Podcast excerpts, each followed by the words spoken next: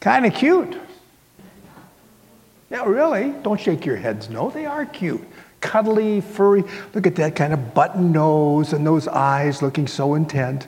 The little tiny ears. Oh, furry. Big bushy tail. Elegant black and white coats. That's a, that's a classy look to it. All in all, that's a pretty nice looking critter. But you know what's coming. They do have a rather unenduring trait. When they get scared or upset, you don't want to be around them, right? They literally stink. Pew! Uh, they, they have a special gland at the base of their tails that emits this horrible, lingering stench that they release towards anyone or anything in their line of fire. You ever smelled it? Oh, wow. Not pretty, not nice. Well, here's my sage advice for all of you here today. You ready? This is profound. This is deep. Stay away from skunks. Amen. No, I, have got a little more I want to share with you. Now, I don't care what reason anyone or anything has for getting close to a skunk, okay? Uh, but it seems to me it's just not worth the smell. And with that thought in mind, let me, let me toss this out for you to consider. For all too many folks who would normally never touch a skunk, they're choosing to live with the stinking after effects of touching something they should never have touched in the first place. Maybe you're still involved with something or someone who's stinking up your life. Maybe there's a, a person or maybe an activity, some influence, or maybe a habit that you just don't want to let go of. And that thing or that person is fouling the air of your life and probably the lives of those around you and close to you. Well, listen to God's advice for you from the Bible in, in 2 Corinthians 7, verse 1. God says this Since we have these promises, let us purify ourselves. There, purify ourselves from everything that contaminates body and spirit, perfecting holiness. Why? Out of reverence for God. In other words, what Paul is reminding us of is identify the things in your life, the skunks, that are having a contaminating effect, and very simply avoid them. Pretty simple advice, isn't it? Well, there's, there's a rather simple twofold approach to staying away from the skunks in your lives. First, get away from that person, thing, activity, habit, influence that's stinking up your life. Get away from it. Put some distance between you and that skunk, whatever it might be. And the second, to achieve a stink free life, is turn toward God.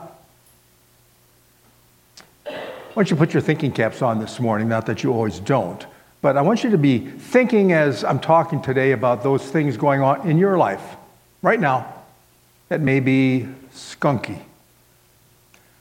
I want you to be thinking about those things that you're touching or, or maybe messing around with that you shouldn't be touching or messing around with. You know, maybe that skunk is what you're watching on TV or online. It's less than wholesome. And maybe, maybe it's something that you're listening to in the music world that's pretty degrading or vulgar or just plain gross. Maybe your skunk is that negative and hateful talk that you're engaged in with your colleagues at work or with your buddies or with those folks you hang around with at the gym or in the health club. Perhaps your skunk is a person, person who's constantly con- contaminating you spiritually, that is, filling your brain with anti God propaganda. Maybe your skunk is that grudge that you won't let go of. Maybe your skunk is a, a relationship that got, that's gotten way too physical. Well, whatever your skunk is, my friends, I hope you as a Christian feel uncomfortable with it. So here's the first takeaway for this morning stay away from skunks that try to be part of your life. The second tactic for achieving a stink free life is to turn toward God. In other words, replace that skunk with God. Spend your time on those things and those folks who will build you up. Spend your time with those who will build up your family or your community, our country, that will bring you closer to God. You know, looking around the room, and I'm, i know I'm preaching to the choir, but uh, those folks that are here you are, are thinking about these things, and those of you who are not at home, not here, but are at home, it applies to you, but also to all folks. Maybe, maybe those folks that grew up in the church have drifted from those basic things in life that in the past have been good for you. Maybe it's time to get back to those good and helpful, healthy things. In fact, here's what God advises us to do to achieve this goal from Revelation 2 5. He tells us, Do the things you did at first. That's it? Uh huh. That's simple. Get back to the basics. And I, I, put down five what I consider basic things that can perhaps bring balance and health back to your spiritual life or to keep it if you're there already. First one is what you folks here this morning are doing. Make time to worship each week. You know, an awful lot of folks in our culture, especially those of us with a few years under our belt, grew up as kids going to church and Sunday school. It was the normal thing to do. That's what you did on Sunday mornings. That's what you did midweek stuff. That's what you did. Awful lot of folks today, and maybe you're one of them, have drifted from that habit in recent times. Maybe it was because of COVID 19 and kind of gotten used to this not being with other folks, going back to church. Well, my first tip is come more regularly. It's important, and I'll share why in a little bit. Tip number two for regaining balance and health in your spiritual life read the Bible. Boy, that's simple, isn't it? Uh-huh. You know, maybe get that dust cloth out and brush off that book sitting on your nightstand or on the coffee table. Open it up and start reading with the purpose of trying to understand what it says to you about daily living. It's a very practical book, not just history or philosophy. It's very practical. Maybe you need to pick up a translation which you feel more comfortable with. Some say, well, I can't understand that. It's too complicated. There's some simpler versions up there. The same words, same message, but they're put in a little different fashion that makes it easier for you. Pastor Dan, myself, or some others might be able to help you pick one of those that, that fits your needs if you need some suggestions. You might, in addition, pick up a devotional booklet. One of those we, we provide two free of charge here all the time, or you can buy one, get one elsewhere. But Pick up devotional booklet that can give your mind some tidbits of wisdom and insight regarding everyday life for a Christian. And my third tip for you to regain balance and health in your spiritual life spend some time with other Christians in an environment where you can talk, where you can discuss, where you can ask questions about the Christian faith. Again, preaching to the choir, right? You're here. But I'm talking more than this. This is good. You know, the standing around talking before church and afterwards, getting a cup of coffee downstairs, coming to table talks, kids going to Sunday school. Those are all things either during the week or on Sunday mornings. That you can be being with other Christians and talk and discuss what's your role as a Christian in the ever changing world in which we are currently living. Is it changing our world? Uh huh. Is it always so positive? Uh uh-uh. uh I don't think it's any secret to say we're living in a culture and a world environment today which seems more and more hostile towards the Christian beliefs and moral value system.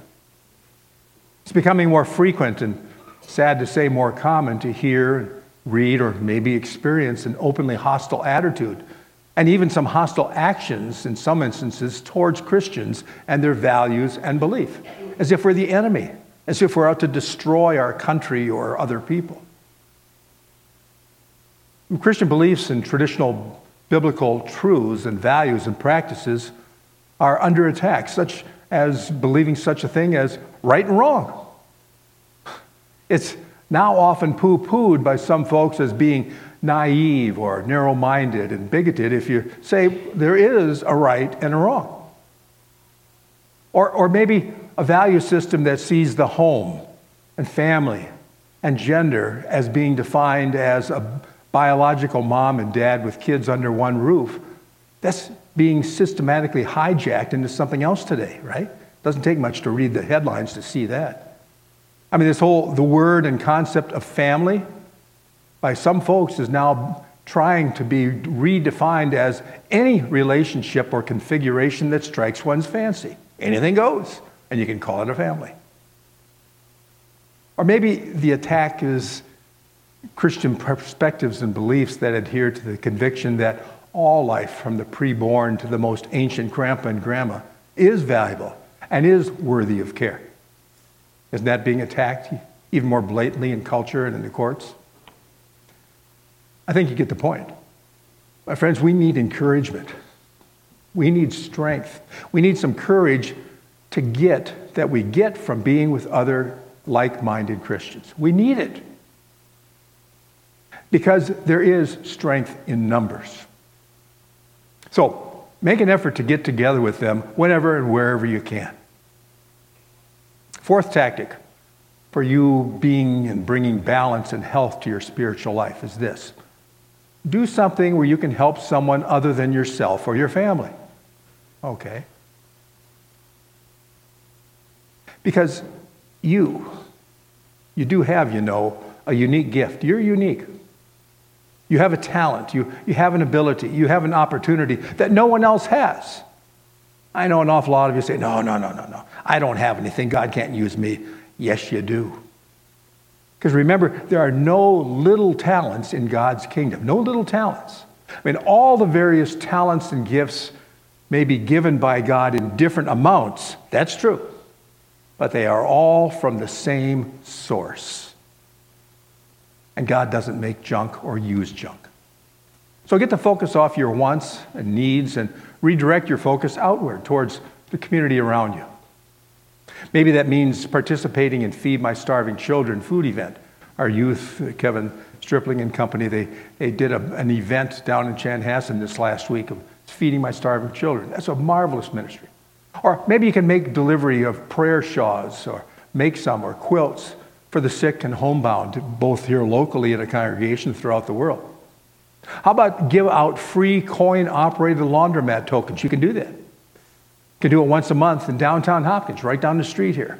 Zion will provide those free tokens. Maybe you can help decorate the church for holidays and special events.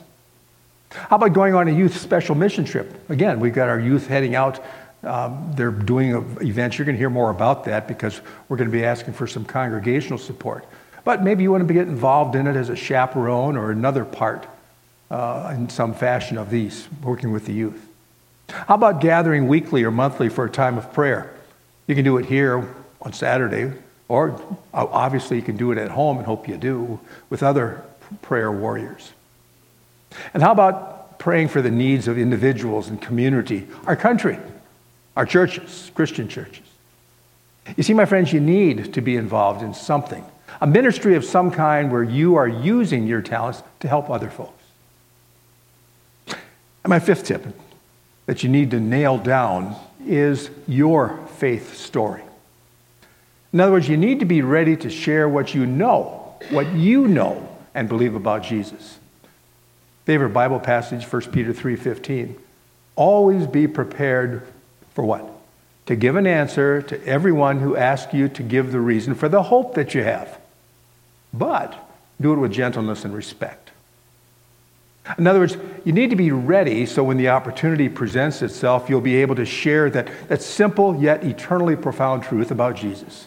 How his sacrifice on that cross 2,000 years ago paid the penalty for sin, yours and mine, restored us to God's good favor. Pastor Dan, myself, Kevin, Pastor Krinky, we can all help you get started, get your story ready if you'd like. Talk to one of us. Now, I'm, I'm sure you're aware and you're thinking, uh huh, yeah. You know, Pastor, there's no way to separate ourselves totally from all the skunks in the world. Absolutely true.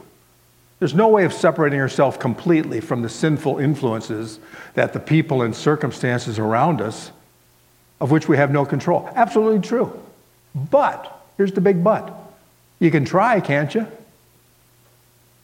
mean, our goal should be to resist the sin around us using every tool available to us.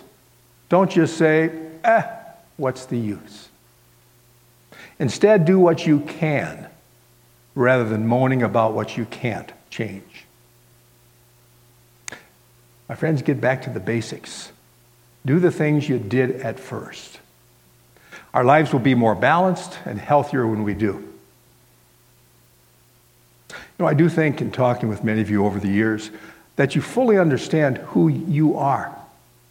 I mean, in the verses immediately before our text from 2 Corinthians 6, God says, Since you belong to Jesus, you are incredibly special. You feel special? Not always, right? But you are. You are a temple. Woo! A temple is a place where a God dwells. And God's telling us, you and me, my friends, we are where God lives. You feel it? Not always, right? God inside you, but you are. Pretty incredible thought, isn't it? In other words, the most holy God lives in you. You are a prince or princess in the family of the King of Kings. And of course, the message is this live like it. Now, I want to wrap things up today by expanding this concept one step further from an individual focus of us here this morning to a larger national focus. It shouldn't come as a surprise to say for us to succeed as individuals and as a nation, we need God. Anybody disagree with that? I don't think so. I mean, one can't really expect to spit in God's face, ignore him, and then expect him to bless us. That's just plain foolish, isn't it? An individual or a nation who ignores God and steps out on their own shouldn't be surprised at the results. God's in control of all things, right? And He's not going to be ignored or trifled with. So, for us as, as Americans, we need to be asking ourselves are we hanging around skunks that should be avoided? Have we as a nation been allowing negative anti God influences to dominate our homes and our schools, our governmental offices, control the airwaves of our TVs and computers and radios for so long that the stench of political correctness doesn't even faze us anymore? Do we no longer realize we have turned our national back on God? That's a sobering question, isn't it? I mean, God's made it very clear in the Bible that there are several clear conditions under which a nation can expect God's blessings one of the well-known and familiar passages from Second Chronicles. It says, if, notice that's a big if, if my people, that's Christians, it was Jews back then, but talking Christians for us today, who are called by my name will humble themselves and pray and seek my face and turn from their wicked ways, what? Then I will hear from heaven and will forgive their sin and heal their land. Wow lives, not just laws, need to be transformed before America will be in a position to, ask for and expect God's blessing. And the blessings of God cannot be acquired by any legislative process. Law can't make people righteous. In fact, Paul in Galatians 2 says this No one is justified by works of the law, but by faith in Jesus Christ. That's how we get to heaven. Not by what we do, but we need to be working towards it. Or again, in Galatians 2, if righteousness comes through the law, then Christ died in vain. And he didn't. I'm afraid way too many folks in our country would prefer a blessing without any conditions being imposed. Give us protection. Give us safety. Give us freedom. Give us prosperity. Just don't meddle with our morality. Don't give me any of your God stuff. Hmm. Raises the question, doesn't it? Will God continue to bless America as he has for almost 250 years? Can God bless America any longer? Should God bless America? Or is our society on the brink of judgment rather than that blessing? Are we fit for blessing? Or has our nation forfeited any claim to divine blessing? What do you think? What do you think? Do you know what will make the difference for us as a nation? The spiritual state of the church and the church's people. The spiritual state of the church in our nation is the key as to the blessing of the nation. I mean, if God's going to bless America, it's not going to be for the sake of the nation itself. Uh uh I mean, history shows that nations over the centuries have come and gone, they don't last. So, if America is to continue to be a viable nation, then it'll be for one reason only it will be for the sake of God's people. And if we who are called by his name are not fulfilling the conditions of divine blessing, there's no hope whatsoever for the rest of the nation. 1 Peter 4. Judgment must begin with the house of God. Well, it's equally true that blessings being with the people of God, that it spills over from there. And that's one of the true hopes for real blessing of our nation. Can God bless America? Absolutely. But if we're able to be the recipients of his blessing, we have to return to our roots, turn away from the skunks, turn toward God. Paul Harvey, does that name ring a bell? I mean, he was my all, one of my all time favorite news and commentators and radio personality. For years and years and years, I'd listened to him on the radio every day. He had a noon show. He had him the rest of the day, but that's when I listened to him. And one part of his regular program was called The Rest of the Story. And he'd talk through those things. You remember that? Well, back in 2002, it's been that long ago, on his radio show one noon, I heard him recite a prayer that was given in Kansas at the opening session of their Senate. And it really caught my attention. Obviously, if it's 2002 and I'm still thinking about it, I printed it all out. Really caught my attention. It stuck with me over the years. Apparently, when Pastor Joe Wright was asked to open the new session of the Kansas Senate, everyone was expecting the usual generalities. But this is what they heard instead. And I printed this out in your bulletin. So if you have your newsletter, I'm going to be having it on the screen later. But if you want to have it, you can take that with you and look at it. Here's what he prayed that day in Kansas, those long years ago. Heavenly Father, we come before you today to ask your forgiveness, to seek your direction and guidance. We know your word says, Woe to those who call evil good, but that's exactly what we've done. We have lost our spiritual equilibrium and reversed our values. We confess that we have ridiculed the absolute truth of your word and called it pluralism. We've exploited the poor and called it lottery. We've rewarded laziness and called it welfare. We've killed our unborn and called it choice. We've shot abortionists and called it justifiable. We've neglected to discipline our children and called it building self esteem. We've abused power and called it politics. We've coveted our neighbor's possessions and called it ambition. We've polluted the air with profanity and pornography and called it freedom of expression. Search us, O God, and know our hearts today. Cleanse us from every sin and set us free. Guide and bless these men and women who have been sent to direct us in our center, into the center of your will, and to openly ask these things in the name of your Son, the living Savior, Jesus Christ. Amen. Well, how well do you think that went over? Well, the response was immediate. A number of the legislatures in Kansas that day walked out during the prayer in protest. And in six short weeks, Central Christian Church, that's where Pastor Joe Wright was the pastor, they logged in more than 5,000 phone calls. And that was before text and emails. 5,000, with only 47 of those calls being responding negatively. And the church received international requests for copies of this prayer from India and Africa and Korea. And then, when commentator Paul Harvey aired this prayer on his radio program, he said he received the largest response to this program that he had ever aired of any others. So I've included this prayer in the weekly bulletin today for you to take with you. I'm hoping it may serve as an inspiration to you to pray for our nation, all our leaders, as well as ourselves and our congregation, our families and communities. Perhaps with the Lord's help, this prayer could sweep over our nation so that we can again be called one nation under God. Wouldn't that be a marvelous blessing?